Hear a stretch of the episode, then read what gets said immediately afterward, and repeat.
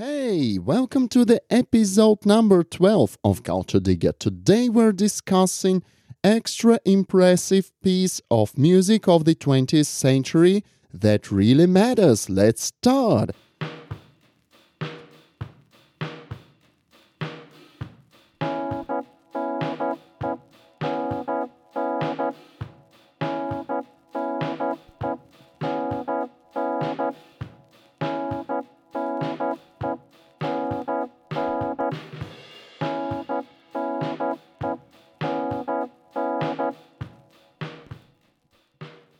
I've missed you so much, dear listeners, dear microphone. I'm starting one more episode, and I would like to remember that Culture Digger is the podcast about cultural phenomena, architecture and design, decade reviews, and many other interesting stuff.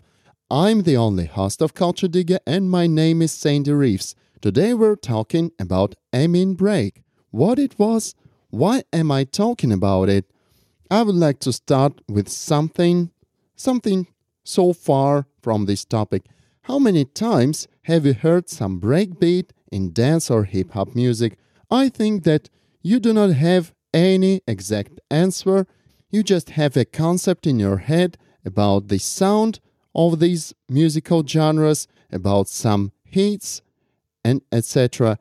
And how often have you met something like breakbeat in other genres? You know, some pieces of upbeat, breakbeat, of this type of drum beat you can find in funk, in soul maybe, in jazz, experimental type of jazz, in fusion for example, in pop music, in rock music. You can find it to the beginning of the century 21, you can find it nearly anywhere. And what if I tell you that everything began with one song by one band from 1969? Maybe you know about this fact, maybe you don't, but still that's a great musical treasure, especially in modern days when we know exactly what happened in 80s, in 90s and in 2000s with electronic music, hip-hop, with rock music, with pop music. We have an opportunity to listen to these dozens, hundreds, thousands of tracks. And there is such a song, a sample that was made from this song, is reproduced in nearly 1,500 or 2,000 songs to our days. Just imagine this crazy crowd of people producing music that are running some one festival, all these people that used the sample from one song are going to the stage one after another, and the drummer stays on this stage. The picture of it is pretty surrealistic, but that's the truth about Amen Break. Amen Break is a kind of drum break that was made in 1969 by the band Winston's. And the name of this drummer is Gregory Coleman. That's an interesting story. In 1969, this band produced one single that was named Color Him Father. They had to fill the vinyl, its B-side, with some composition. And they recorded this. Amen Brother is a composition without words. It's something like an intensive funk, as it was taught by band members. They used to fill the timeline of this song with some improvisations, with some pieces of music with different instruments, and Gregory Coleman performs a 4-bar drum break nearly after 1 minute and 26 seconds after the start of this composition, and it sounds really incredible. At the moment of the publishing this vinyl, nobody really cares about this song too much, and nobody wants to use it in their own goals, because we do not have sampling in that days. If you do not understand clearly what is sampling, sampling is such a technology when you can record some source of sound, or you can take any musical composition, any track, you can take some short piece of it and Repeat it too many times as you need to make your music sounding well. Let's try to make something right now to give you an example. Right now I had a sample of scratch, a sample of keys, and now we have some sample of upbeat in funk manner. As you can listen to, it is really similar to any hip-hop track, to one more funky break. And now it became clear what can I do with all these samples if I want to make a hip-hop track. But there was no classical hip-hop of the golden age of 90s. In 80s, it was another hip-hop with synthesizers, like Africa Bambaata tracks. What if I want to make dance music with it? How can I use it? Okay, let's try. We just have to push some tempo to this. Let's start. And now I hear some wave from Django, from 90s raves, yeah? Do you have the same wave? I think you have. Let's rave. Yeah, let's rave in podcast. That was original. Raves, yeah? Raves, yeah? Raves, yeah? Raves, yeah?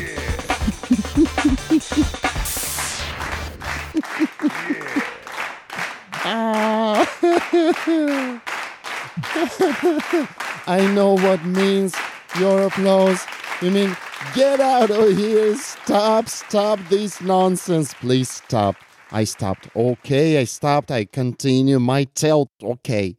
And after all my nonsense, I continue about sampling.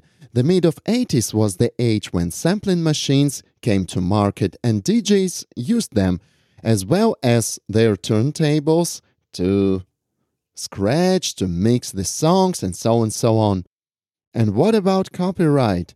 We're all in copyright nowadays, but in 80s, the creator of this beat got nothing. Until his death, unfortunately, he didn't get any royalties for his amazing beat. You can listen to it in Wikipedia, I'll put the link. I do not want to be one of those people who used his amazing masterpiece without his permission, without any royalties. And the reason for this is there must be some end for this. Too many musicians used his job for their success, and even big stars like Oasis or David Bowie or Slipknot used this sample. And the phenomena of the usage of this wonderful sample is nearly scientifically measured by enthusiasts from the site WhoSampled.com. According to one wonderful article named "It Only Takes 6 Seconds to Hear the World's Most Sampled Song," we can find really amazing data. 1,984 tracks in electronic or dance musical genre, 127 tracks in hip-hop and R&B, 57 tracks in rock and pop music, 44 times in soundtrack, and maybe Futurama theme is in this list, and other 20 items. They have some wonderful diagram. I don't know how can we use it, but it looks so clear and amazing to this fact. This website has also kind of a rating of the usage of samples from 10 different songs, and Amen Brother is on top of this list with full amount of times sampled, 2,239. That's incredible number. Can you imagine 2,020 different songs that are using the same beat?